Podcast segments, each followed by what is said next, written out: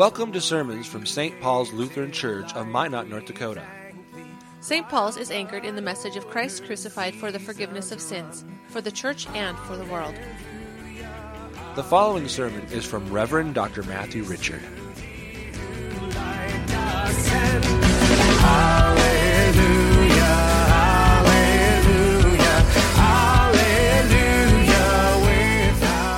In the name of Jesus. Amen.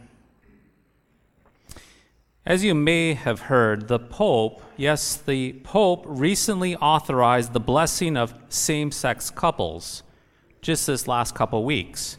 Now, while the Vatican is saying that this should not be confused with its stance on heterosexual marriage, it is nonetheless a change that the Pope has decreed. Indeed, he has decreed it. And so the Pope has spoken, many have listened, and the Catholic Church, yes, the Catholic Church has drastically shifted with a simple decree by the Pope. Now, this does not only happen, this does not only happen with the Pope and the Catholic Church. When the decrees are made, when things are spoken by officials, it also happens in other segments. Yes, it happens in other segments of society. For example, when the CDC or the World Health Organization issues a scientific report or a finding, well, policies change with a snap of a finger. Yesterday's policies are no more. New policies and guidelines take shape due to the CDC or the World Health Organization declaring and decreeing a finding. The president does this too. Presidents, indeed, they do this too. They declare an executive order. They sign it, they speak it, they declare it, which then causes all sorts of reactions, adjustments, and changes in our society with a simple declaration, a simple proclamation. Furthermore, the chairman of the Federal Reserve has this effect as well on the, on the economy itself. He or she will announce a change in the Federal Reserve interest rates on reserve balances, which results in a domino effect changes all sorts of things in our economy and banking system. To the point, though, whether it is the Pope, the President, the CDC, the World Health Organization, or the Federal Reserve Chairman, these leaders and institutions will speak. They will speak like a prophet. And we, the public, we will listen. We will listen and we follow suit.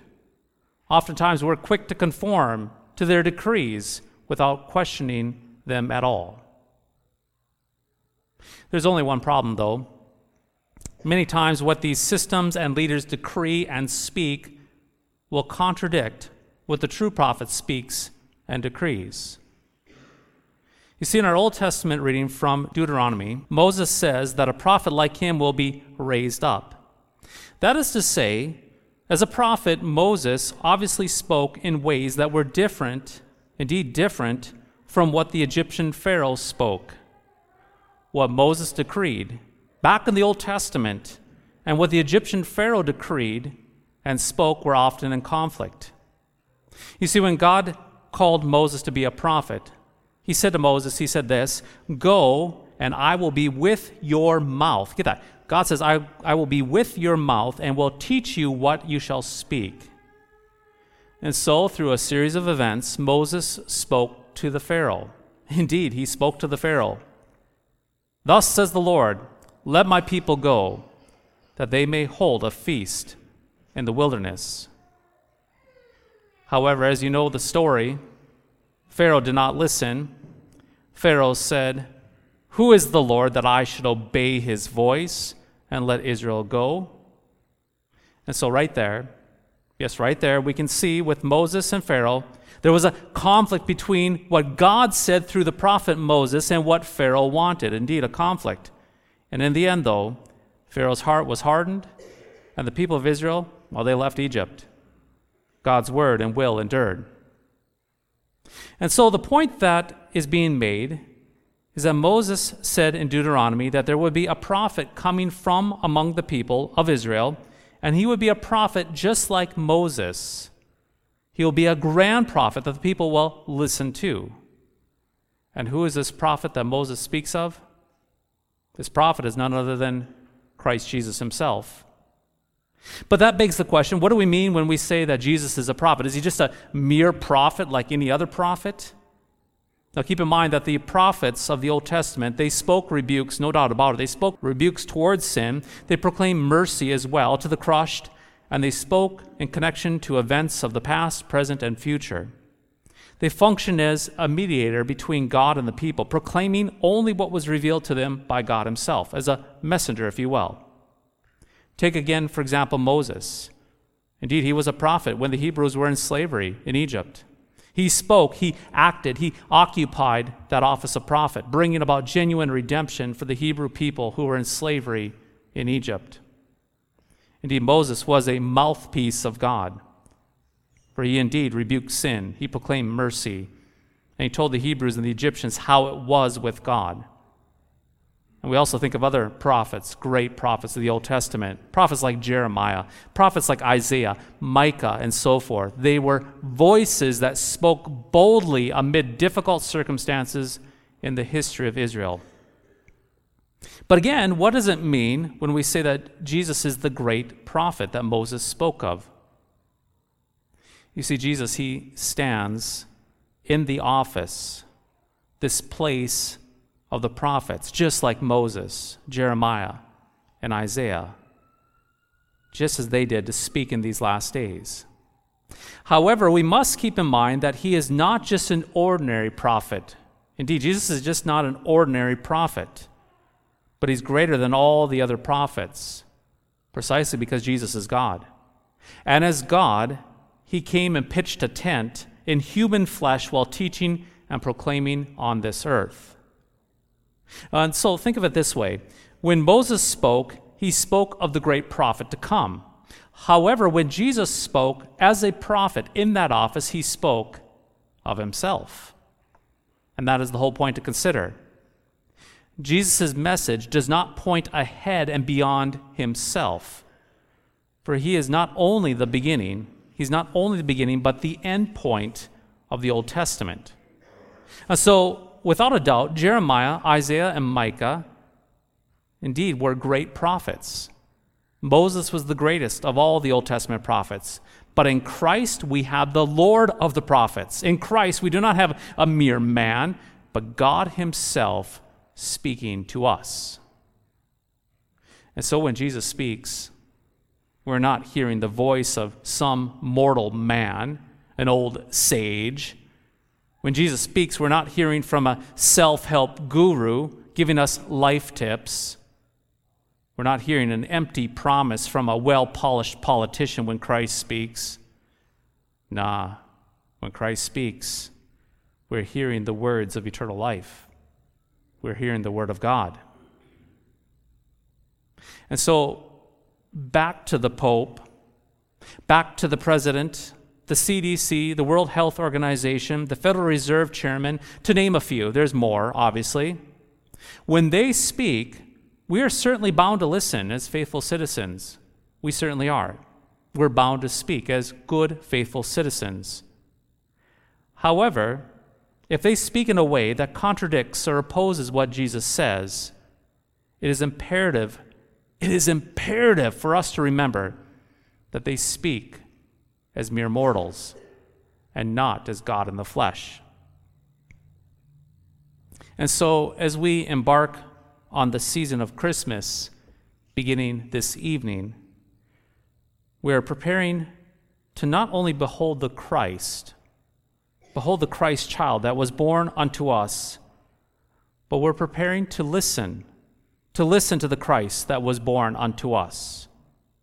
And so, whether it is the Pharaoh, or whether it is King Darius, Pontius Pilate, the President of the United States, the governor, the mayor, the CDC, the Federal Reserve, the Pope, or perhaps even the President of the Missouri Synod, their voices are all, yes, you got it, they are secondary compared to the Christ child born in Bethlehem long ago.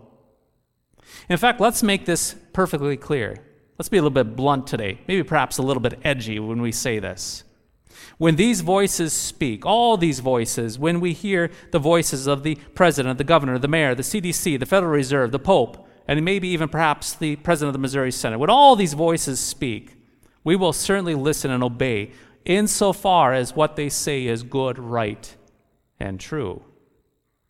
However, if the president, the governor, the mayor, the CDC, the Federal Reserve chairman, the Pope, or even the Missouri Synod president speak in a way that contradicts what Jesus says, well, let's call it as it is. They are speaking as an antichrist. Indeed, they are speaking as an antichrist. They cannot say that they are friends with Christ.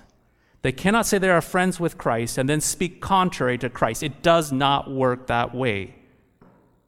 And for you and me, we must repent of the times that we have demoted Christ to a secondary prophet, a secondary voice, and elevated other prophetic voices in our culture above the Son of God.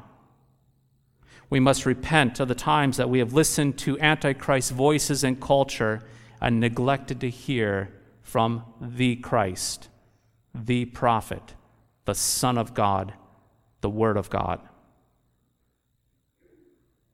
John the Baptist was right. He was right in our gospel reading we heard here this morning. John, gotta love John. John the Baptist, he pointed away from himself. That wild man, John the Baptist, at the Jordan, he pointed away from himself. Moses did this too in our Old Testament reading. He pointed away from himself. They both pointed to Christ. They told us to listen to Christ and to behold the Christ, to seek the Christ, to listen to the Christ. And the reason is that Jesus is God among us. He is the Word of God that has put on human flesh. He spoke to us in the days of old through the prophets, and He came to us that Christmas long ago so that we might listen to Him. For when we listen to Him, we are given, we indeed, we are given truth. When we listen to Him, we are given life. When we listen to Him, we are given faith. This Christmas season, behold, dear friends, listen to the Christ who came for you. In Jesus, there is forgiveness. In Jesus, there is truth. In Jesus, there is life for you. In Christ, you have a voice that gives to you and does not manipulate you or shame you or condemn you. Christ's word will not plunge you into insecurity. He will not plunge you, this word will not plunge you into insecurity or greed or covetousness. His word will grant you assurance, a clean conscience, and hope itself. Dear blessed saints, Christ is born unto you. It is him you shall listen. In the name of Jesus. Amen. Thy strong word bespeaks us righteous, right with thine own holiness. Thank you for listening to today's podcast sermon. You can access a full manuscript of today's sermon from Pastor Matthew Richards' blog at www.pastormattrichard.org or visit St. Paul's website at www.stpaulsminot.org. The, Lord bless and keep you.